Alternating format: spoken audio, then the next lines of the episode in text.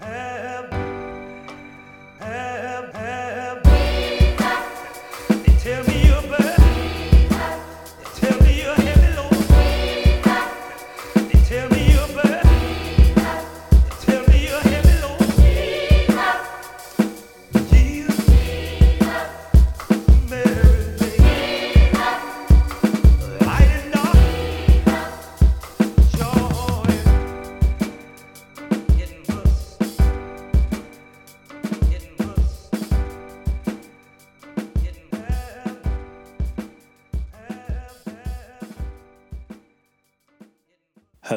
ladies and gentlemen, and welcome to episode 35 of the Seezus Show. Back at it again. I know I haven't delivered an episode since free agency, um, but we're here now. You know, we got some more exciting news that just, you know, landed on us this week. It's been a hectic week. You know, we were kind of, you know, trying to figure out the last bits of free agency as far as trades going down, people being bought out, what was really going to happen. Um, a lot of things have transpired. So it's been such a great week, and I'm just excited to get right into the topics. But, you know, like every other episode, I gotta, you know, rehash you guys on last week's episode. So on episode 34 of the Seezus show, my boy who calls himself the Hood Woj. For those of you guys who don't know, Hood Woj is Adrian Wojnarowski. He just thinks he's the Hood Woj because he likes to, you know, alert us with a lot of NBA transactions that has transpired. Um, but Wave was up there, and you know, we just debated free agency and what we thought about it, and it was a pretty good episode. And I and I feel like this episode is going, to you know, reciprocate that and, and and just bring that energy. Um, so episode 35, I'm going to have one of my old roommates, Javonti, up here. You know, we were old roommates for a little bit. We used to play 2K every now and then when he was free. Um, if you are if you're in Richmond right now, you need a cut. Definitely go to him. You know, he'll hook you up. He hooked me up a few times, but you know, I gotta stay loyal to my my my barber, Barber Burke. So shout out to Robert Burke. But without any, you know, further ado, welcome my boy Javonti. Yo, yo, yo, this is Javonti with the Great Seezus. Happy to be here, man. I'm happy that you're here, man. I remember you commenting on one of my videos and you said, yo, you had to be on. I just remember we used to talk hoops all the time. And from what I've heard, you know, things you said were very, very justified. You know, we hooped together a couple times at Carey Street Gym. I know I ain't the best, but I consider myself if I had to if I had to put myself in a category, I'd be like a Danny Green, just a three and D, and then try to get your rebounds and shit like that. But uh, how you been, man? It's been a while, right? Yeah, man, it's been a while. Um, went to school. Now I'm back in Richmond, ready to get on your podcast, show my support, and I'm ready to talk sports, man. Let's go. So let's get it. So the first topic I want to talk about today, um, I know you guys think I'm going to talk about you know what, but we're going to save that for last. You gotta you gotta save the best for last, right? But let's get Carmelo Anthony out the way. Um, so for those of you guys who don't know, Carmelo Anthony was on the OKC Thunder, and uh, you know, going into last season, you know, we had this whole phenomenon with Hoodie Melo. We really thought that, you know, being slighted by the Knicks these past couple years, them not having the assets to really build around them, you know, management coming in, getting a new coach every other year, seemed like he didn't he, he kind of wasted his career his prime years um, and then the organization just kind of treated him like bs so we thought that you know him leaving there getting traded and finally going to a new home new environment being away from all that drama in new york we thought that being with russ and being with paul george and that other you know athletic tandem we thought that was going to revitalize, and we thought he was going to be the Melo he once was, and that wasn't the case. Uh, you know, he came from averaging what 22, 23 points a game to 16 points a game. He really didn't like being third fiddle to Russell Westbrook and Paul George, and I think with that, it kind of mess with him mentally because he's not really a spot up shooter. He's more of an ISO guy. Yo, give me the ball on the block. I'm gonna do work. Um, but he had to change his role a lot. And for a little bit, I thought, you know, he, he kind of had rough patches. But towards the middle of the season, he he kind of finally adjusted. I felt like Russell Westbrook and Paul George just sat him down like, yo, like if we want to win and make the playoffs and try to compete, you got to redefine your game. And I feel like he did that a little bit, but I felt like he still wasn't comfortable with it. And we saw that when he went to the playoffs. I think he only averaged about 12, 13 points, shot terrible, I think damn near 39, 40% from the field. And he just he just looked like he was out of his prime. I mean, obviously he was kind of out of his prime, but he just looked like he won't the Melo that we're used to seeing. He, it looked like he wasn't enjoying being out there. Um, so he you know, he bought into his well, he didn't buy into. He opted into his contract, so that allowed him to get his twenty six million dollars. Um, and then from there, it was crazy. Once he opted in, I'm I'm assuming from him opting in, obviously he's gonna get the money. But I thought you know him and the front office are to have that um, you know talk about him finally coming off the bench because I, I I honestly feel just watching those last couple of games he's a defensive liability so I felt like once he got on the bench I just felt like they were better without him um, and I felt like to really you know, he's on the last part, you know, the last, you know, ladder, last whatever you want to call it of his career. I feel like now he's he needs to accept the role that he's not a starter. He's not the player he used to be, and that's okay. You know what I'm saying? Obviously, you came into the draft class with D Wade, Bosh, and Bron. All them got rings. You never wanted to adjust to your game. Uh, you kind of were just a lot, you know, selfish a lot, but you know things happen so i think he should have he should have done that but he didn't want to but to make a long story short uh, breaking news actually today he just got his contract bought out. Um, well, not his contract bought out. I'm sorry, guys. He got traded to the Hawks for a 2022 lottery pick from the OKC Thunder, and um, he got traded for Dennis Schroeder and some forward named Mike Muscala, who I have to do my research on. But um, they're now saying the Hawks are going to buy his contract out, so he kind of still wins at the same time. He's going to get his 26 million up front, and now he's going to be a free agent, and you know he's going to take that um, veterans minimum like how Dwight did with you know the uh, Washington Wizards. So. Um, how do you feel about all this, and where do you think are some some good landing spots for Hoodie Melo? Well, first, I think we need to rethink how we think about Melo. I think the problem that we have is too often we want to put him on the same level as a LeBron James, a Kobe Bryant, or a Durant. He's never been that type of player. We wanted him to be that type of player. I think. Uh, I think what he is at best is a, a damn good scorer. Like he he doesn't have that leadership to carry a team. Yeah. Um, we can say that he's taken some steps back since New York, but in all actuality, he's still a 22, 23 point scorer a game. He had two damn good scores on his team. Yeah. On um, so I mean, he's get he if you give him the shots, he's gonna produce. Yeah. But he's not. I don't even want him coming off the bench to be honest. And I think uh, wherever he lands, um, it can either go you know great or it can go bad. It's gonna go bad if they expect him to adjust. He's not gonna adjust. He hasn't hasn't adjusted in what 13, 14 seasons. Yeah. He's going to be the same player. Yeah. So I think any team that's going to take him, I wouldn't want him to go to a Lakers. I wouldn't want him to go to the Rockets. Not the Rockets. I would not want him to go to the Rockets. If the Rockets wants to win a championship, Melo is not coming off the bench. Where where are you going to plug him? I don't know. Like, and just to answer you, I mean, just to argue against that, mm-hmm. I mean, I think he can very well be a starter, but I think he has to play that position where he was when he was with OKC playing the 4 Because if you look at these threes nowadays, he cannot keep up with them defensively. He's too slow on his feet. I don't- I don't disagree with that. So I think he has to, if he wants to start, he has to play the four, but it's going to be real hard to do that because he doesn't like playing the four, even though he thrived that way when he was in the Olympics. Um, but that's just my two cents I had to that. No, I don't disagree with none of that. My uh, biggest uh, pushback would be his shots. Mm-hmm. Who you going to take the ball from, Chris Paul or Harden? Yeah. On a drive, he's he's not above the rim type player. So I mean, Capela has to be in the lane. Mm-hmm. You're gonna have to push him out or give him some ISO post up. Mm-hmm.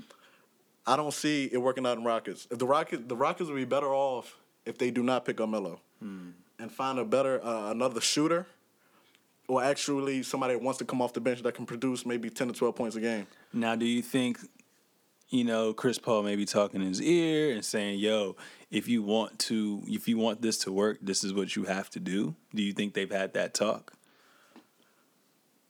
I know they're good friends. Um, I think it. I think as a leader, I think Chris Paul had that conversation with him. But I think Melo has been uh, has not been hesitant to tell people that he's not coming off the bench. Yeah.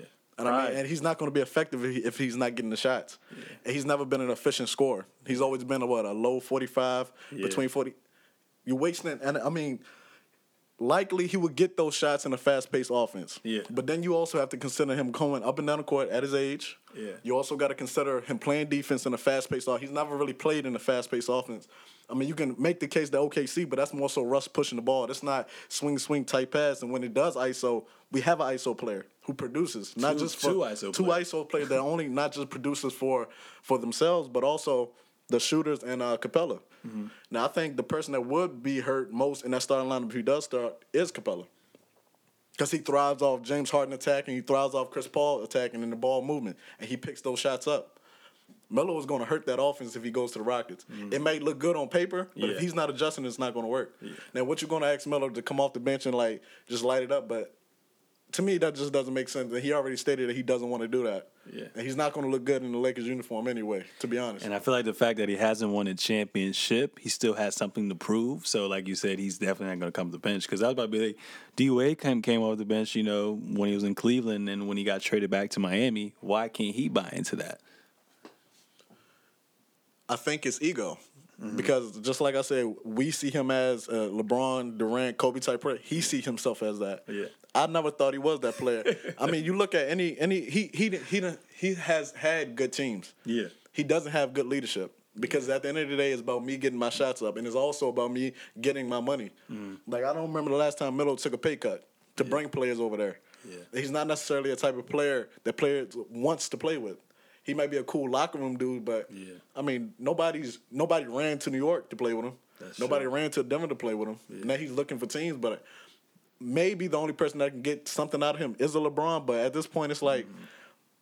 he is he's going to be the player he's always been. Somebody that wants to score the ball. He has to be in an offense where he's he's the guy.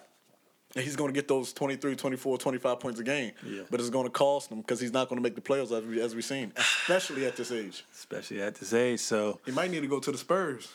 Mm, I love you, Hoodie Melo, but I, I, I'm, I'm I'm good off that. You know, we're we're we're good because Coach Pop will make you come off the bench, Exactly. and you know you ain't rocking with that. Um, but that's a very interesting point. So, so if you had to choose a team, let's say a team that's playoff within playoff contention, whether it be the East or the West, where would you see him fit at? Would you see him fit well with, let's say, the Wizards or something? You know, I never thought about the question until you asked. Mm-hmm. I think a wizard would the Wizards would be a good landing spot for him. But I think at the end of the day, it's about what do you want the outcome to be? Do you want to be a champion or do you want to be somebody that just put up shots? Or just a player that I can have on my team to have a great season. I mean, in that case, go to the Sixers. I mean, They're not going to win anyway. 'cause Yeah. I I mean, Golden State has it locked up for the next three years. so to me, that's to me, it's really nowhere he can go where it would put that team over a hump. Mm-hmm. The Lakers in the rebuilding. I think it's high risk, high. I think it's high risk, low reward if he goes to the Rockets. I wouldn't want him to go to the Sixers because they're in a rebuilding process. He's definitely not going to Boston because we really don't. We you you saw what Boston did without two All Stars and Kyrie and Hayward. Yeah. we don't need Melo. yeah. So I think at the end of the day, Melo needs to do some little self reflecting and maybe take it down a notch and just be a great six man, at least for maybe one or two years. He would thrive as a six man. Oh, and he he'd get all the shots he wants. Every shot that he wants. He can run, you can run the offense through him if he comes off the bench. Absolutely. So, Melo, we'll see what happens. You know what I'm saying? We're gonna we're gonna be alert. Like I said, you just got you about to get your uh, contract, you know, bought out, so you're gonna get your money. So, like I like like Javonti said, like what do you care about? Do you care about putting up buckets? We already know you're a scorer. That's cemented in your legacy Hell of a score. all you need is to be validated with that ring. You know what I'm saying? Mm-hmm. It don't mean a thing if you don't got that ring. So go get that ring and put your pride aside. We we all all everyone knows who you who you were and who you are as a player. Just try to get that ring, man. Try to get that ring. Next up, I want to talk about is my guy um, Isaiah Thomas. You know, this is a little bit old news, but I haven't had a chance to talk about it. Now, there's no really need to go down memory lane. I can I can probably you know paint a picture for you guys in within the next ten to fifteen seconds. It was a top three candidate um, back when he was with the Celtics last year. Um, he got his team. I think the Celtics were number one seed or number number one seed. I think One or two. one or two seed. Um, top three candidate. You know, he remind me of like a new school AI. You know, as far as like his build up and him just willing his team to win and get into the basket and just basically building your team just around defenders. Um, and I feel like with Brad Stevens' system, he he he thrived a lot, but he got hurt. He messed up his hip. He kept playing through it, And you know, from there, he he banged up his hip a lot. You know, he was supposed to get paid, you know, hundred plus million dollars. Um, he got traded to Cleveland, which I thought would revitalize him. I thought that would kind of help take the pressure off of LeBron James, but he was kind of in his way too because it's like I'm on my last year, and I, you know, I want to get my money too. So if I'm not producing what I'm normally used to producing, I'm not going to get paid this money. So I felt like when I watched him play, it was more so like, yo, let me get my buckets. Like we're going to get to the finals anyways. We, we I'm going to figure it out on the fly. But Bron was not rocking with that. I'm sure Bron had a talk with Koby Altman and he got traded along with D Wade, along with D Rose, along with Jay Crowder. Um, and he went to the Lakers, you know, and he wanted to be a starter but they already invested in Lonzo so much that they said that Lonzo was the future. Magic Johnson made that very clear. He accepted coming off the bench, you know what I'm saying? Because he was used to that. Only when he got to the Boston was when he really became that starter. But it's kind of hard, like you said, being so used to something for a little bit and then taking a step down. Um, so he went to the Lakers and, you know, he actually played very, very good off the bench. I really liked him a lot. I didn't really think LeBron was going to end up on the Lakers. I kind of knew a little bit, mm-hmm. but I thought that, you know, if that ship were to sail and let's say he went to Philly or let's say he went to Houston, I really thought that, you know, the Celtics, I mean, not the Celtics, the Lakers were going to, you know, sign him and give him a little bit of money and he's going to come off the bench and really, you know, help them out. But that got cut short again and he. He got surgery, arthroscopic surgery on his hip. I think he should be back by the start of training camp. And now, you know, he's been shipping around trying to get this deal, and he got a deal from the Nuggets for two million dollars, and uh, it kind of sucks, you know, being you know supposed to be making nine nine I mean hundred million dollars now making two million. I mean I know it's a blessing to be in the league, and I know two million two million dollars is a lot to us, but in the form of entertainment, it's just like ugh. How do you feel about that? Well, first and foremost, I'm I never feel bad for somebody that's going to make two million dollars because I needs that. But what I don't want us to do is be a prisoner of the moment to act like Isaiah was some great player. Like he had one great year. like let's not forget that he also was like the last pick in his in his draft class. Yeah, pick number sixty. And he wasn't that. Uh, he did. He he's a solid player. He's not a franchise player. And I think for him to go to where he's going, Denver Nuggets. Denver Nuggets. I think that's a. I think it's great for the Denver Nuggets organization. I think it's great for him because really all this is is an audition for him. I think one year, two million dollars, that's fair. I I never thought he was a hundred million dollar player. Like he's he's five eight, he's five nine, and he's limited. Mm-hmm. He's a liability on defense. Super liability. There's no way he was going to take that Boston to the promised land. Mm-hmm. He's the type of player. I actually think he would be better coming off the bench. To yeah. be honest, because he's he, he's such a, a liability on defense. Mm-hmm. He can score the he can score the basketball. He can get to the rim. He will be great for a team that's looking uh, for another piece to come off the bench that'll help them. But I like I said, I don't feel bad for uh, IT for getting two million dollars to to to go to where he's going. Like mm-hmm. he's in a great position. I think in his NBA career as of right now, well, at least with that one year with Boston, he overachieved. And I think we're giving him too much praise for something that he he wouldn't have been able to sustain three three to five years. Mm-hmm. Kyrie Irving, we saw what he did when he came in his rookie season. We saw what he did with with LeBron James.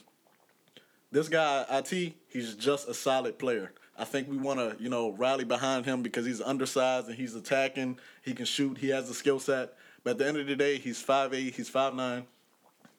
It's only but so much he was going to do for a team anyway. Yeah. So I don't feel bad. Two million dollars great deal for uh, great deal for him. And I, I, think another thing that rubs you know fans, analysts, whatever you want to call it, NBA lovers the wrong way is what it came with too, because he was the franchise player.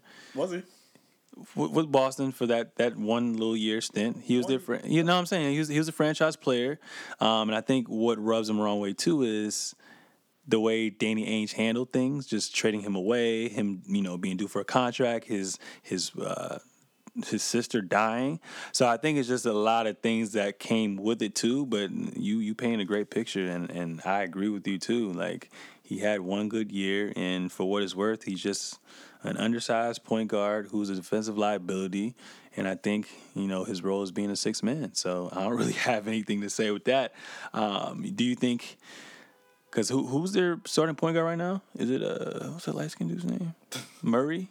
I Moon, I can't even remember his name, but you think he's gonna come off the bench or um, he's gonna be a starter? Or maybe he might fight to get the starting spot. I think it'll behoove it to fight for a starting position because where he is right now is not where he's going to retire. No, for sure. He's gonna So- he's gonna be like like that Jamal Crawford type of player. Obviously, Jamal Crawford got lucky with the Clippers being there for a couple years, but as far as just bouncing from team to team, that's what he's gonna be. Oh, absolutely, absolutely. I, I, I definitely don't disagree with that. I think, like I said, it's going to be his one year audition. I think, and I mean, at the end of the day, I, I hate what Boston did to him, but at the end of the day, it's National Basketball Association. It is a business. Uh, I think right now, for the next one or two years, he need to be thinking of a long term contract. I wouldn't right now. I wouldn't even, you know, worry about a championship team. He needs to because he's already uh, he's not old, but he's getting up there. And like I said, he's uh, injured point guard that's already undersized and a defensive liability. So right now, what I think he needs to be focusing on is having a solid season, to which his agent can uh, uh, negotiate a contract, a long term contract, and then from there, you know, make the move. But one year deal, two million dollars, he need to play his ass off. Yeah. And today, you know, DeMarcus Cousins finally had his press conference and he got warm welcome to the Golden State Warriors. And um, I'm just going to try to find this one slight quote. If not, I'll paraphrase it. Uh, Okay, this is what he said uh, on Jonah Warriors. This is my ace of spades. Um, this was my nuclear bomb, my last resort. Um, and then what did he say? Yeah, I could have probably gotten a decent contract from a bad team, but how does that help me? I'm already fighting a career and an injury. I'm not going to put myself in an already bad situation to prove my value or my worth as a player in a situation that's not looking to win. I knew how it would be perceived from some. I don't give a fuck. I'm saying it now because I've seen the reaction, but I didn't give a fuck. I knew where my ace was and I made the call. How do you feel about, you know, I mean, I know I talked about it last, you know, last week, but how do you feel about DeMarcus Cousins um, on the Warriors? Seezus, I love it. I love it. I love it. Why? for two reasons. Um, like I'm, I'd never knock a, a any team for going after the best player that's available, and I'd never knock a, a, a player going for the best uh, choice that benefits them. Yeah. Um, like I said, he's probably not going to play until like the uh, half of a season once he get back from the injury. Um, 41 games, you never know what's going to happen between then. I think it sets the Warriors up for in case there's an injury. That's okay. We got you know big man that's that can actually play like a big man and also can stretch the court at the three point line. And, like he's top he's top three big man in the league. Yeah. Uh, he's definitely an upgrade from any any center that they already had. I love it. And like I said, man, it's all about championship security and getting your check. He's secure with his money. He's willing to take the pay cut, and also playing with a bad team. Playing with a bad team always uh, shortens your lifespan in the NBA because you're doing more. That's true. And sometimes you don't like I playing on a bad team. I might be a a, a, a, a thirty point scorer, and I but I'm yeah staff stuffer. But I'm also dead at the end of the night. My shots, are, I'm taking shots that I wouldn't take. I'm less efficient. I think you might see the total package of what Boogie has when he gets to the Warriors, playing with team playing with a team that's all, that's strapped with scores, but it's still unselfish. Yeah. And I think that's a that's a hell of a move for him, and it, it'll definitely set him up for his uh, long term after this. Yeah, he's not like you say. He's not required to do that much, and he already knows going in, on in, onto that team. There's going to be some nights where they're just going to pound it in the in the paint and give him the ball. There's going to be some nights where he takes what three to four shots. So I mean, that's a good luxury to have. We already got mad that KD joined them, but when you had Demarcus Cousins, it's like, damn, Who like got mad? everybody got mad. I was mad at first too, but at the end of the day, like you said, I'm all for players' happiness, controlling their own fate. Because a lot of these times, and we're gonna get into it later, mm-hmm. these owners have a whole say, in in the sense that these owners are kind of like slave masters in a way. Mm-hmm. They get to pick and choose. You get traded. You get mm-hmm. sold to another team. So. Um, I'm all for players doing that, and shout out to LeBron James for you know paving the way to control your own fate. I'm glad you said that. Because a lot of people don't admit that. But shout out to LeBron for paving the way. Yeah, man. And speaking of LeBron, um, well, even before we get to yeah, we can go to LeBron, go back and forth. Speaking of LeBron, um, you know, he decided to show up to a summer league game. Uh, he made a real nice statement wearing some Laker pants. I don't know if you guys saw it. It had the Lakers logo um, on there, and it was worth five hundred dollars.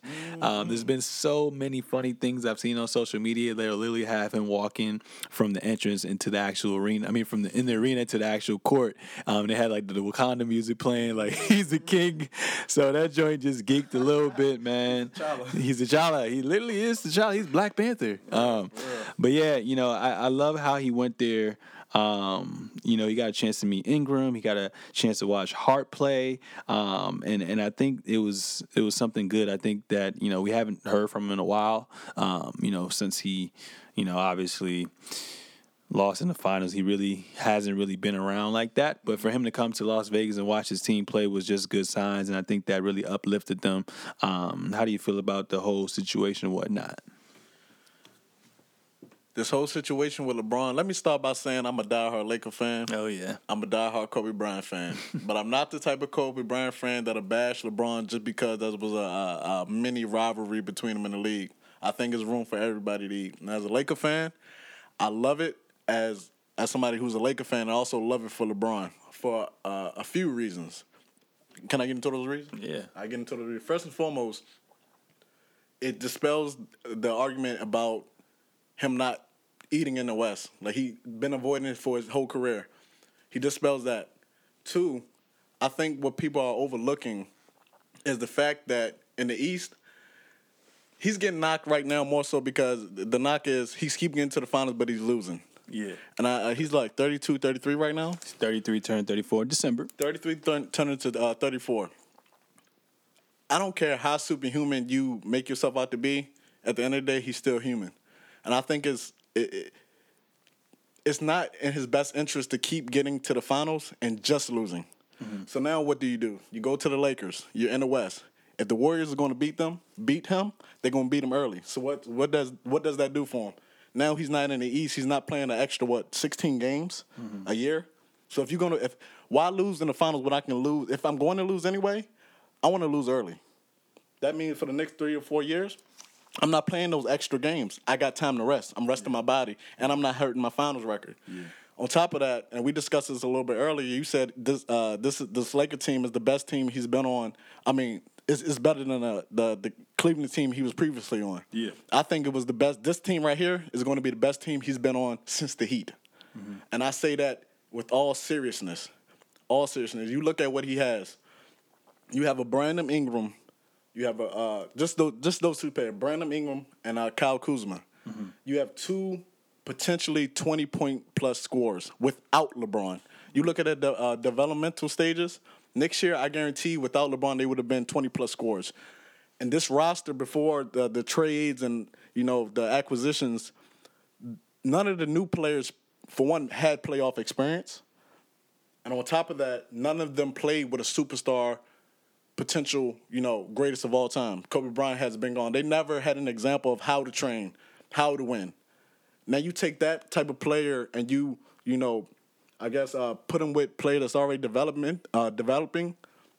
Their ceiling automatically goes higher. So I wouldn't even be shocked if Brandon Ingram becomes a 24 point uh, scorer, 25 in his uh, third year. Kyle Kuzma, I guarantee you, as a shooting guard, he can create his own shots. He get in where he need to. He's long. He got bounce. He's going to create a shot. Now you surround him with a couple shooters that they picked up in the draft class. No team that he was on in Cleveland can touch him in the Lakers. And I think people may be underestimating how good this Laker team will potentially be. They got Rondo, who is, if anybody can show Lonzo how to score and be effective without a jump shot, is Rondo. He's been doing it his whole career and still never developed a jump shot and Hell won yeah. a championship off of it. Yeah. Now that's also they go into the playoffs. You don't. I don't. Has LeBron ever not made the playoffs? Maybe in his first one or two seasons. Mm-hmm. You got Rajon Rondo, who, who becomes another player in the playoffs. So even if you lose, you still show Lonzo how to play. You have Lance Stephenson, Lance Stephenson who's also a, a go getter. You don't have to worry. You know what you're going to get out of him. Somebody that's going to play tough. He guarded the best best player in the world a couple times and went after him. He doesn't have to worry about that now. Now you're playing with a LeBron. Rockets. If they if the Lakers face the Rockets, I wouldn't. If I was going to bet on the Rockets, I wouldn't bet big. That's all I'm saying, because I cannot trust Harden. And I'm not going to trust uh, Chris Paul in his old age, even though he, he deserves to, to get a uh, deserve to get a ring. I'm still not trusting it. So I think um, if the Lakers see the Warriors, I think what you may see is a better a better game than we anticipate. You take this Laker team and you put them in the East, they're going to the finals, hands down. I don't think Boston can beat the Lakers, and I and I you put Kyrie on that team, you put Kyrie and you put uh, an injured Hayward back on that team. I don't think they can beat LeBron or or this Laker team. Too long, too fast, up and down ball.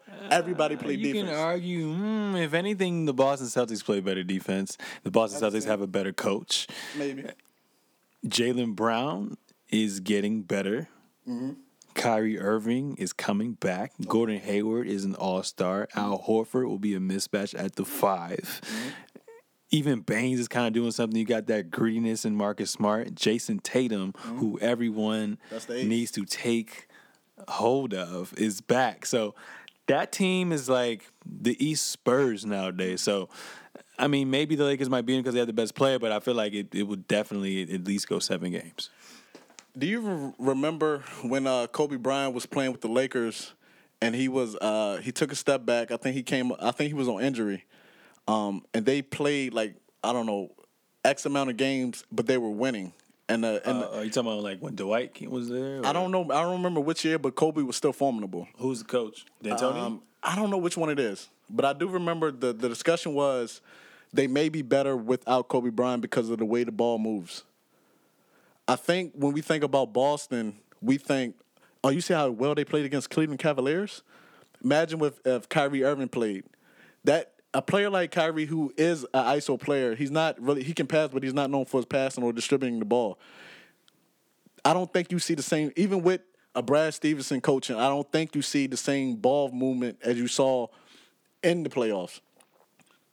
And I think that might be the little monkey wrench in it, hmm. because you, especially if Kyrie. I mean, just I'm interested in see how the regular season go once those two players, uh, uh, those teams go at each other, because I think it's going to be telling of how, you know, um, Kyrie is going to respond in the, in the actual playoffs in the uh, in the finals. I do think Boston's going to the finals next year. I don't think they're going. I don't think they're going to win it, but I do think it's different how we view Kyrie Irving. Like he's a hell of a player. He really didn't achieve anything till LeBron came there. I would like to see how it. We know he can play. We all, but we don't know about his leadership, and I think that's the question mark. I don't think we question LeBron leadership anymore. And I don't think we're going to question these young gunners that he has, as in Brandon Ingram and in Kyle Kuzma. So I do think you take the Lakers over to uh, um, to the East. I think they, I think they, I think they walk through Boston. We'll definitely see. And the thing is, we are predicting, you know, we are banking on Lonzo finding ways to score, you know, and still be effective. We are banking on Ingram taking these next step.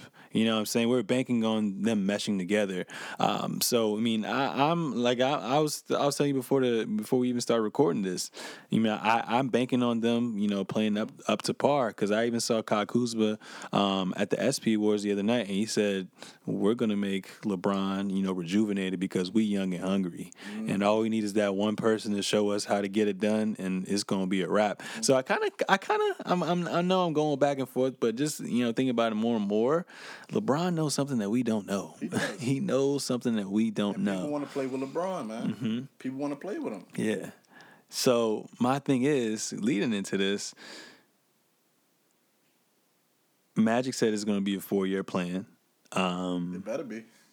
but LeBron's 33 and he's about to turn 34. But he looked 26. But he looked 26. Is Father Prime going to catch up with him? I know he's defied everything going into year 16, I believe. Is it wise to wait one year before getting, uh, let's say, a Kawhi Leonard? this is the smart thing I think LeBron did. And he, he did something I think a lot of superstars don't do. And what a lot of superstars do is they wait until they're on a decline to find help. LeBron is not on a decline. Maybe by age, but if you look at his production, he doesn't he's not declining. Now you have you you're pairing him with more than two players That can give you that can that can give you 20 plus points a game and he and he's not on a decline. Not only is he and LeBron him, himself is a 25 point player game. He's going to be 25 point player the game for the next 3 to 4 years.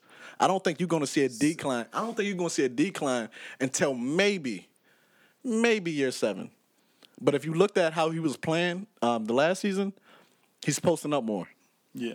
He's preserving himself. He's he's taking those breaks that he needs. He's finding breaks. He's not he's not trying to bang on everybody. He does it to you know hype the crowd up, but he's not he's not doing more than he has to. Now you with players that's like you said that's hungry, that can score, and he's in a system where it's no question, you know who's the leader, who's the dog. I think there was a little friction between him and Kyrie um, that last year. And the next year, I think it. Uh, I, I mean, it won't no discussion. Like LeBron was the is going to be the guy on any any team that he goes to. With the Lakers, that's not a question. You know who's running the the Lake show, and I think everybody's going to fall in line. And when their time comes, hopefully they can uh, preserve bon, uh, LeBron for another three to four years after he's actually on a decline. I think I'm most excited for Lonzo. Mm-hmm. Lonzo, to me, when he has better talent around him, that's when you see him thrive. That boy about to be throwing dimes, yo. I'm so excited. Like you say, the Lake Show is back. is. This is gonna be something crazy, and, and I don't think no one is ready for that until we see it. Um, so with you know you and your praise for the Lakers, if you had to predict what seed they be, what would you do? I said they would be the sixth seed um, this year, and I think, and I said that because I think it's going to be a while in the beginning where they have to get a feel for each other, how to play with one another, mm-hmm. and then I'd say a little bit before maybe Christmas break around that time, then they're going to start to keep going forward. How do you feel about that? Before I answer that, I want to back up just a little bit because I I, I, want to stay with Lonzo just for a quick 2nd mm-hmm. because I I think what we miss is that no player has was under a microscope as hot as Lonzo Since LeBron, like since since LeBron. LeBron being in LA doesn't increase that pressure. It actually takes pressure off. Takes a lot of pressure off, and he's going to teach Lonzo how to deal with that pressure too. Now you're seeing a freer LeBron, and you know things are better when you're winning. They're going to be a winning record team. I said 50 games. 50, oh yeah, I think you can uh, put that in the books. Um, if I was a betting man, um, I think your your your your bet like six seed. I think you can you can put that in, but honestly, I don't see them being less than five. But I wouldn't be shocked if they're around three and 4 I, uh, LeBron James, who's probably still to me the best passer in the league, the best leader in the league. You have uh, a young Lonzo Ball who wants to get the ball out of his hands. He wants to run. He wants to find an open player. You have players developing like Brandon Ingram, like Kyle Kuzma. If you're watching the summer league, you see that Hart is getting busy. Them two rookies that he got, them two white boys, ballers, ballers. I don't. When Lonzo first came in the league, I didn't think it was a great situation for him. Even though he's an LA kid, we can say that he's, you know, his father added the pressure on him. I think he handled the pressure well, but I think he would have flourished at least for his rookie season in a smaller market. Because, like I said, it's LA. The lights are bright. But it's crazy too because let's not forget this man averaged almost a triple double. Absolutely, absolutely. Um, but I do think, I think not only LeBron, like I said earlier, LeBron is going to be helping his development. Lonzo doesn't have to be a great shooter. He just has to be a respectable shooter. To me, respectable is not thirty percent what he shot, like basically what he shot this year. And I think one of the reasons it, look, he's going to be to me, he's going to be a thirty-five percent three-point shooter this year. Not because he's making more shots, is more so because he's taking less shots and making the shots that he's actually taking. and that's what LeBron, you become more efficient, you get better looks. Efficiency. Mm-hmm. He's not wasting energy. He his bread and butter is getting the ball up and down the court. We're not going to look to him to be a scorer. I would say one thing that used to irk me a little bit is when he breaks down the defender, get to the basket, and then passes it. I mean, He's that's pretty good at breaking down defense and oh, getting to the basket too. six seven long frame and got bounce, and play defense. and he what twenty twenty one. Yeah. I need you to take that to the rim. I need you to take it to the rim. I, we're gonna see it this year. I think he. Uh, if you, if I've seen the pictures that are, if they're real on on the internet, he's gotten bigger too. Yeah, LeBron, man, put that boy in some squats and some the bench press and do some push-ups or something, man. But he need to get he need to get busy. He had you still have to be a threat to score if you're going to be on the court. Yeah. and people cannot be backing off of you, daring you to shoot the ball. LeBron James there, somebody's gonna get a double team next year. Yeah. And that's gonna be a lot of wide open shots and a lot of cutting. And we know Lonzo got bounce. I wouldn't I got Lonzo Lonzo averaging at least 13 Seven, Nine and nine. six. Okay. uh, 13 99. I mean, I, I wouldn't be shocked anyways, but Lakers gonna be good. And and uh, while you were, you know, rapping, I I, I have my predictions for the top eight teams that are gonna be into the playoffs for the Western Conference. What you got? Number one, I got Golden State. Obviously, you know they are two-time champions, have two of the top five players in the league, mm-hmm. and they have five All Stars on their team with the t- damn good coach and Steve Kerr, and they're the, most unselfish basketball team. Mm-hmm. Got them at number one. Number two, I feel like Houston definitely has something to prove again, although they did take a step back defensively mm-hmm. with you know Trevor Ariza and Mbah a Moute. Bamute ain't really doing anything. They're really gonna miss Trevor Ariza though, but I feel like Chris Paul has something to prove. James Harden has something to prove. They still have that system intact, mm-hmm. and numbers don't lie. Mm-hmm. Their big three is Capela, Harden, and CP3. If you keep that and mix and match with that, I think you're gonna have a repeat of last year. Now, will they get the number one seed? No, they're gonna go to number two. Number three, melodrama's going in OKC. I feel like you know Westbrook and what you call it, Westbrook and um, Paul George finally are going to figure out how to play together, and they're not going to be like that old KD and Westbrook tandem, mm-hmm. but they're going to still be a good formidable tandem. And I think you know adding Dennis Schroeder, there may be some times when they do small ball and they might have Westbrook play off ball, mm-hmm. which may help them. I think they're going to take another leap, and I have them at number three. Number four, I know people may call me biased and crazy, and we're going to talk about that right after this. We, the Spurs, have just gotten DeMar DeRozan. Mm-hmm. We won 48 games, I believe, without Kawhi Leonard. Mm-hmm. What makes you think we won't win more than 40 ga- 48 games without, I mean, with with a DeMar DeRozan? Let's not forget he's a four or five time All Star. Damn near al- almost averaged 30 last year. Now, he's not the same type of player as Kawhi, but if it's anyone to get the best out of someone, is Coach Pop.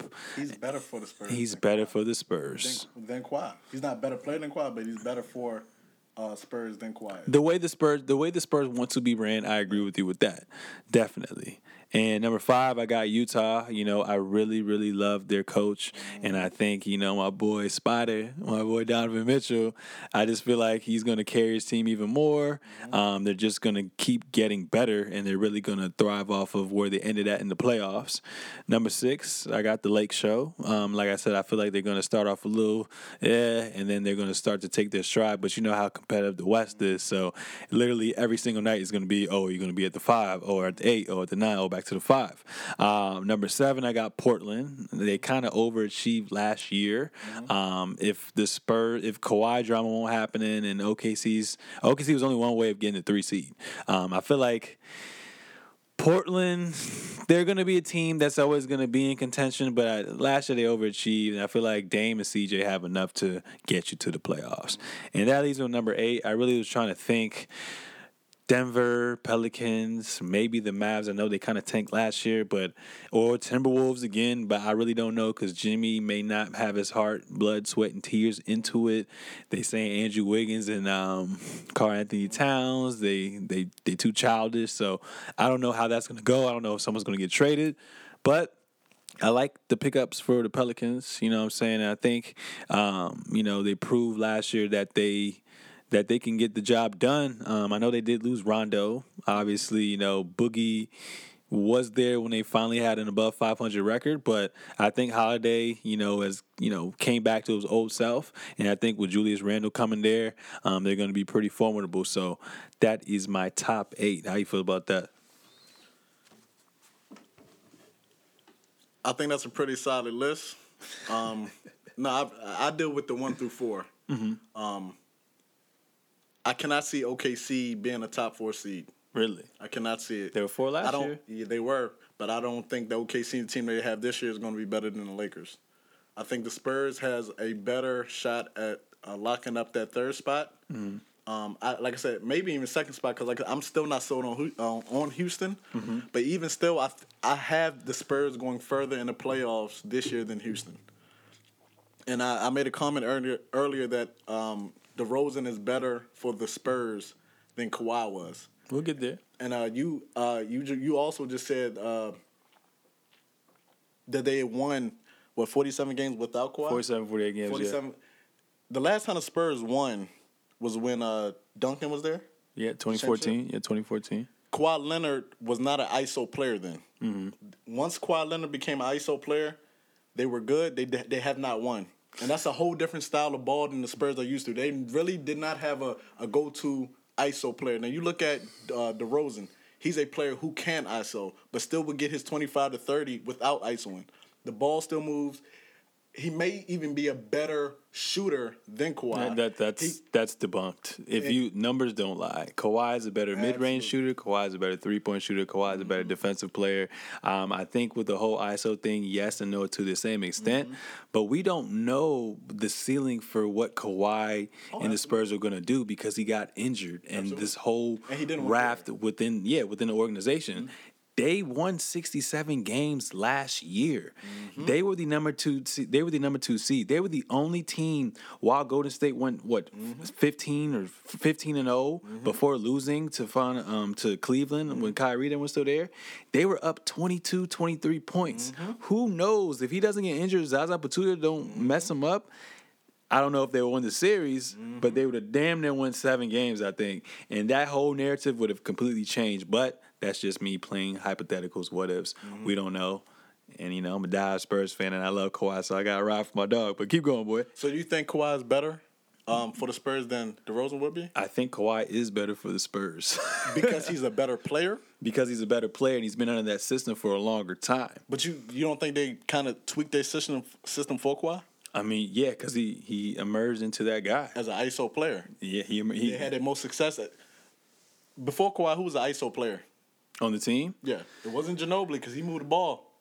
I mean, you can say sometimes Tony Parker if they gave it to in the post Tim Duncan, but it was more so team oriented, kind of like what Golden State is on to on a lower lower scale. So now you have a player that can produce the same amount of offense. They're both two way players. They damn near can guard the same position. I don't think you taking a big drop, that big of a drop on defense. I understand he's a two time de, uh, defender player of the year, but also DeRozan is efficient. He doesn't take a lot of threes, and he can guard the best player. I think the Spurs don't take no steps back, especially um, No up- step, no steps, no steps No back steps from last year. no steps at all. At all. Even even Kawhi at his best dishing, I'm not talking about his ceiling or his roof. I'm talking about uh, looking at Kawhi for what he is right now. I don't think he's that much greater than DeRozan in that system. Okay. I don't think I don't think you take DeRozan and plug him in and make him a Kawhi. I think you use his abilities in that offense and let the ball move and let him find his shots because he's never been a player that forces his shots. And I think when the ball moves, everybody wins. Okay. Cool. All right. Well, that just goes into our next topic.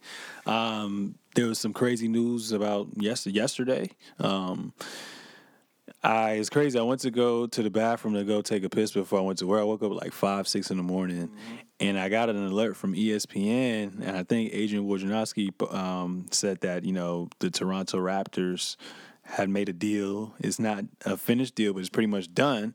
Um, and Kawhi Leonard got traded for DeMar DeRozan. Um, so he got shipped with Danny Green, and the Spurs got DeMar DeRozan, um, this one European player called Jakob Poeltl, and a first round pick that's um, protected one through 20 um, for 20, the year 2020, I think, or next year. Um, but, you know, we kind of already talked about how DeMar DeRozan will fit into that. Um, so my question is, how do you feel Kawhi is going to fit with the Raptors? Even before we even get into that, um, I really wish he talked so we can see what has transpired into that locker room within that organization. We'll never know. He's just not not, not that type of guy.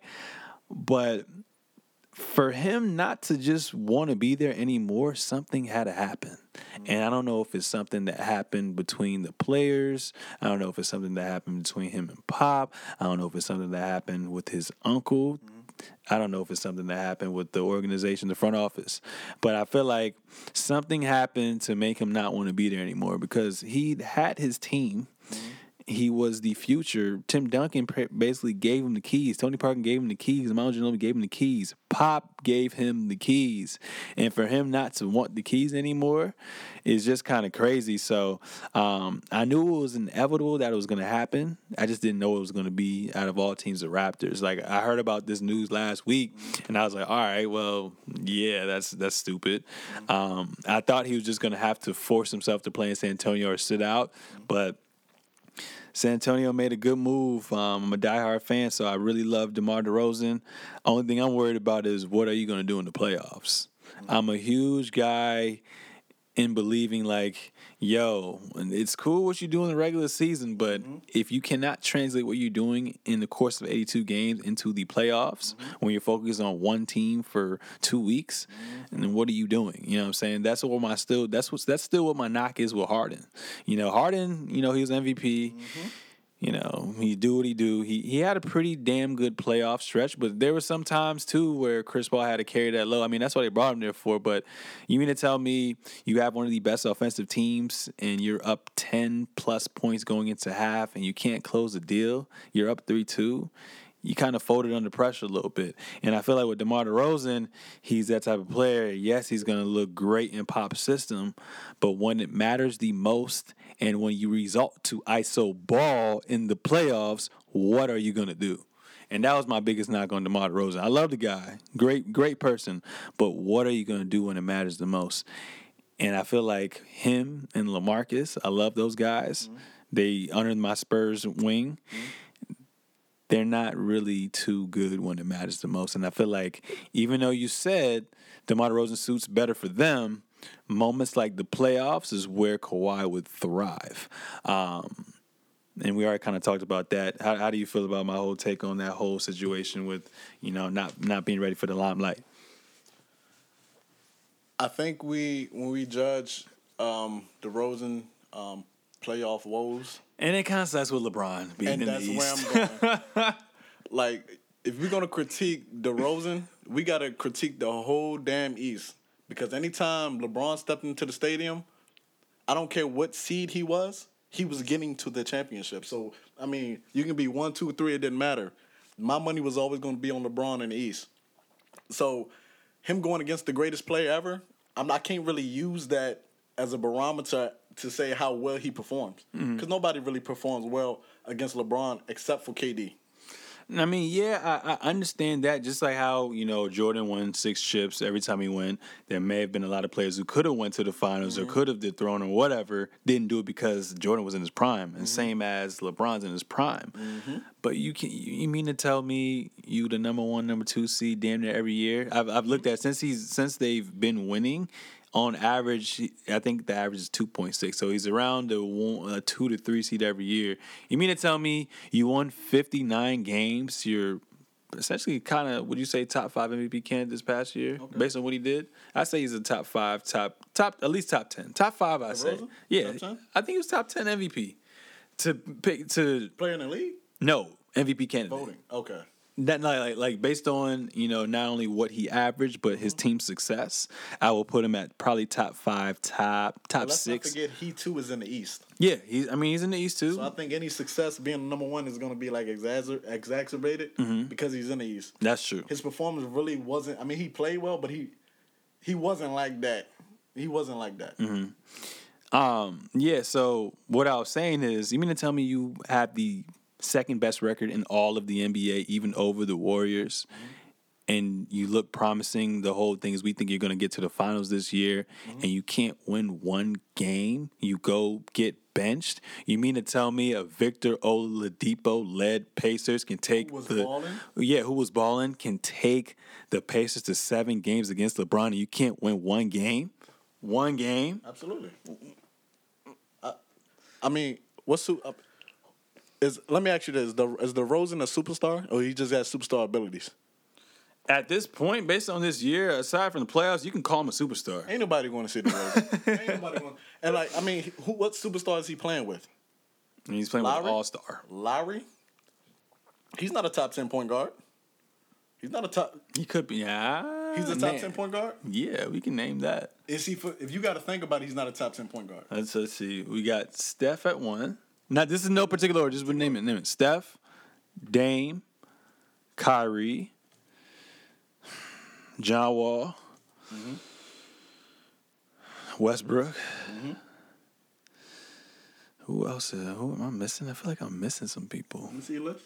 Steph, Dame, Kyrie, Wall, Westbrook. Oh yeah, I shit, my fault. He ran the point guard. Ah, I feel like now that he's there, he's, He's a a two. point- he's, he's a a two. point guard, Okay. That you, ball is in his hand. all right, you can give him that. I mm-hmm. guess Don't do that to me. that's still seven. Well, if I was making my list for him, I'd come up with some players. He's, not- top ten, man. He's at the bottom. Is, is he? Is he? A, is he a max player? well, Lowry. hy- hypothetically nobody is speak, checking for Lowry. hypothetically speaking, based on the numbers he provides, he is a max He's a player. He's a tier three point guard. all right, Uh, tier two. Two. Yeah. Who you put? Who who you putting on one? All these guys are one. Okay. Steph, Dame, Kyrie, Wall, Westbrook, CP3 Harden, they all one. okay. I can't give him. T- I can't give him tier two. Two is like a Jrue Holiday, Kyle Lowry, uh, if you're healthy, Isaiah Thomas. That's my Isaiah top two. Thomas? If he's healthy, I think Isaiah Thomas is a tier three player too. All I'm saying is I'm not I'm not breaking I'm not breaking the bank over Kyle Lowry. And to be honest, his playoffs was uh, way worse than uh, DeRozan. Watching the game, because I, I I think if I think if Lowry produces, then it wouldn't be it wouldn't fall back on DeRozan so hard because DeRozan was the face of the Toronto. But I think you put him in a system with a groom coach, a system that's already in play, and he doesn't really have to take any steps back as far as um, being asked to do more than what he already is. I think it's perfect. And I mean, and also he's in the West, so I mean, he's in a system where the ball is moving. He's not gonna have the spotlight on him to produce because he's uh, uh, uh, finishing a record with one and two. I think I think the Spurs may may just made the best decision in all, all of the you know acquisitions. I mean, obviously they made the best decision Besides because LeBron. yeah. I'm, I'm just talking about the trade between Yeah. the Toronto and, and, and, and the Spurs. Obviously, they they were the breadwinners because Absolutely. you still have DeMar DeRozan for three more years. Absolutely. and they got a first round pick. It's good short term for the Raptors because they do have a top three player when healthy on their team, but he's only there for a rental. It's not like a oh like last year when Indiana traded Paul George to OKC. Mm-hmm. They ran the table. They definitely banked on it. I thought you know LeBron and Paul George are going to team up together. I'm happy that actually didn't happen. Now mm-hmm. we thought that was going to happen, but being there for a year, being around Russ, being the player that he is, he bought into the front office. He he mm-hmm. bought up that loyalty. So I think Kawhi definitely has his mindset on LA, whether it's the Clippers or the Lakers. If he's a if he's a smart man, he would not go to the Clippers at all. Absolutely If he's a smart man. But um, yeah, the, the Spurs were definitely the breadwinners. Um, now it's pretty interesting because before Kawhi got traded, he threatened to sit out actually the whole year. Um, and My I man. think and I think now he has to play because one, I think he's fully healthy. Let's get that out the way. Two, if you want to get this money, I know he left 200 plus money, 200 mon- 200 plus million dollars down the table, but if you want to get that max contract, you have to play. You have to show teams even the Lakers that you are worth that amount of money, that you are still a top tier player in this league, top three, whatever you want to call it. So I think he has to play. He may not, you know, want to extend his his time there, but see what you got to do. And LeBron's left the West, so technically speaking, you're the best player in the East now. This can be your year running the East. Um, so I think it's short term success, you know, for the Raptors, and I think you know. Kawhi, I I hope he's fully healthy. I think if he can get the one seed, because the Rap- the Raptors were the one seed last year, won 59 games. So imagine, you know, getting Kawhi Leonard, just substituting Kawhi Leonard for DeMar DeRozan. But the thing is, it's a little different too because Philly has gotten better. Mm-hmm. Celtics are getting two All Stars back. Jayson Tatum has emerged. You got Rozier who has emerged. You have um, Jaylen Brown who's emerged. I just saw a video the other day. He's working out with T Mac, and that's kind of scary. Um, so if he can get the number one seed in the East, regardless, they might just give him the MVP. Um, but I think this year. It's either going to go to Kyrie or LeBron. Um, we can get into that for another day, but um, he has to play this year um, if he wants to get that money, and and that would just be a bad rap on his name. You know what I'm saying? Last year we gave you the benefit of the doubt. They re, they misdiagnosed your injury. There's a lot of stuff going on, and and and, and it's crazy because the the coaching staff, I mean the the, uh, the the medical team, they actually did say he was cleared to play, but even me, I fractured my wrist before. I fractured my hand before. They told me one thing. I went to get a second opinion because I felt like they something won't right. So I understand when he goes to a second opinion. So we, we give you the benefit of the doubt this whole year. Um, but yo, just go play ball, man. You getting paid twenty million dollars. Well, why not go hoop? So we're gonna see. Um, it's gonna be interesting. What I'm mad about is I think Toronto fired Dwane Casey too fast. I really think he was one of the best coaches in the East and all in the NBA. So even though they won 59 games last year and they did get a better um, player, you know, Kawhi Leonard over DeRozan, and they added Danny Green too, which was a plus. Um, I just feel like I don't know how that system's going to be ran, so it's really hard for me to see how Toronto's going to fare as far as what seeding. They're definitely going to be a top three, top four team, but I just don't know with the emergence of these Boston, these uh, 76ers, and you know them having in a new coach, how that's going to fare out. Um, how do you feel about Kawhi in Toronto? Kawhi in Toronto. Um, well, first I would to say that um, Dwane Casey, I think he's a hell of a coach. I know he uh, he's not there anymore, but uh, I don't. I'm not mad that he is gone. I think, I think if you look at his regular season, does he, and he's kind of like Brad Stevenson, who can you know do the most with what he got, and he's been doing that. But I, at the end of the day, he's not getting it done in the playoffs. So I understand that. So why you know keep? I mean, the roster wasn't you know going to change overnight. And he, like I said, he wasn't getting it done. Could you argue though that since LeBron Oh, did absolutely. leave the East, mm-hmm.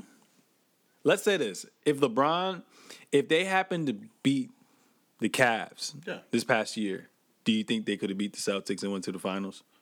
I, I think I think if you take away LeBron James, I think Toronto could have won to the finals this year. I don't think they beaten Boston. You don't think so? I don't think they beaten Boston. I think they just have a, some mental edge with LeBron. I truly do believe they would have beat Boston. You think so? Yeah. And the way Boston, Boston was was playing, busy. they only won at in at home. Boston was getting busy. They were getting busy. and they were strapped, and they got depth. And Jayson Tatum, uh, he's I'm telling you, he's like a light skinned Kobe Bryant, bro. He's like a Kobe Bryant mixed with like a Paul Pierce. He got he bit. got the moves, and he can stroke that thing. I don't I, I don't see Toronto beat that team. I don't see him beating that Boston team. That's interesting. Mm-hmm. But going back to the Kawhi on the Raptors. Kawhi on the Raptors. If we swapping those, No, just how do you think the Raptors are going to do this year? How do you feel about the one year rental? Blah blah blah. Mm-hmm. I think you pretty much took the words out of my mouth because I don't I don't see them achieving high. I think for Kawhi, like you said, I think he's going to end up back in the West. I think what he's playing for is exactly what you said. How much money am I worth? Now, and the Lakers are a smart uh, business. They got Magic Johnson who can spot talent, but he also knows money. Now we know we want you. Now the question is how much we're going to pay you to be here. I think this one year is like you said, is just a rental. Show me that you can still produce twenty five to twenty five points a game. Show me that you're still a two way player after sitting out a whole year, and then I break bank for you. But in this uh, rebuilding um, um, time frame that the Lakers have, the worst thing they can do is overpay for a player, even if it's Kawhi, because you have young talent, and you, and basically with this team that they have now, you can't really depend on the lottery because you're not going to be at the bottom of the West anymore. So you're not going to get those draft picks, uh, well at least a lot of uh, lottery. So it's all about acquisition. Now, how do you want to do it? You want to overpay uh, Kawhi, who's not the player we thought he was? He got to prove it. So this one year that he has, I think the best thing that can happen for him if is that he don't make the playoffs. With I'm not saying that he won't. I'm saying for him the best thing he can do is not the team as itself not make the playoff because we don't want to risk him getting hurt in the Okay, playoffs okay. when you're not going to win the championship anyway. So ball out in the regular season, have the coach sit you down, and get on out of there. Whether we like it or not, it's the East. Let's, it's the Eastern Conference, as Skip Bayless would say. So, like, they're definitely going to make the playoffs. I think, You better fake another injury. I think they're definitely going to probably get to the second round and then lose to Philly or lose to mm-hmm. Boston because And I also want to say, like, I don't think Kawhi would be the best player in the East. I still think I still give the nod to Embiid. I think you can make the case he's the most accomplished player, but I don't think he's the best player. I, I, I still give the nod to Embiid. I, and, and and there's nothing wrong with saying that because the season hasn't started yet. Now we're gonna see how things unfold. So now I'm not even mad at you saying Embiid's the best player in the East. Mm-hmm. Who's number two? Kyrie. I think you can make a case for Kawhi or Kyrie, but I I give it to Kawhi based on what I saw a couple years ago. Mm-hmm. But I still think Kyrie is still young. I think he's going to bounce back from his injury, and he's also a player who's the point guard. So who, even if he's not better than Kawhi, he can get off the appearance because he has the ball in his hand. And I think also being on a better team like Boston, I have to give the nod to uh, to uh, to Kyrie. Yeah. For sure, for sure, for sure. So we definitely gonna see, um, you know, how that's going. So one last thing I want to say that I want to see when the season starts is obviously, you know, um, opening night slash opening week. They always have these high caliber games and shit. This is my dream. Hopefully, someone hears this. I don't know. I want to see opening night, Celtics versus Lakers. Okay. Lake Show. Um, you got you know LeBron on a new team on the West Coast. Mm-hmm. You got Kyrie coming back with that team. The emergence of all these stars on the on the East, and r- us really seeing what this Laker team's about. Obviously, the first game is just the first game, but mm-hmm. the hype around it would be so od. Mm-hmm. Warriors Rockets rematch. You know the Warriors again their championship ring.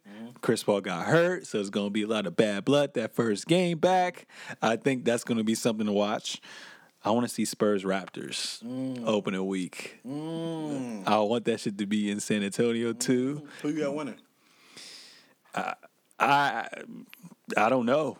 Because DeMar DeRozan and, and Kawhi gonna just go at each other. and that's just gonna be crazy. Like Kawhi might go for 35, 40. DeRozan's liable to go for 35, 42. So I think he's just gonna go back at each other and we really gonna see um, I may just have Toronto. I mean Kawhi just silencing the crowd and just getting them out the way. Um, and then I want to see the Thunders versus Thunders versus 76ers. You know what I'm saying? Paul, I thought Paul George was gonna, you know, if the, the best basketball player, I thought he was gonna go there. Um, I'm gonna see if Ben Simmons, you know, worked his shot or not. I know Russell Westbrook and Joel and Embiid had that beef with one another, so I think that would just be something exciting for the fans. How you feel about those games? I love it. And as far as like the Spurs versus the Raptors, I'm giving it to the uh, giving it to the Spurs. I think Kawhi may win up win the one on one matchup. Like he might outshine DeRozan. But I mean, new coach, maybe a new system, having to work in the ISO player. That's a whole lot for a new coach in a uh, in a new city. Uh, I don't care how experienced you are.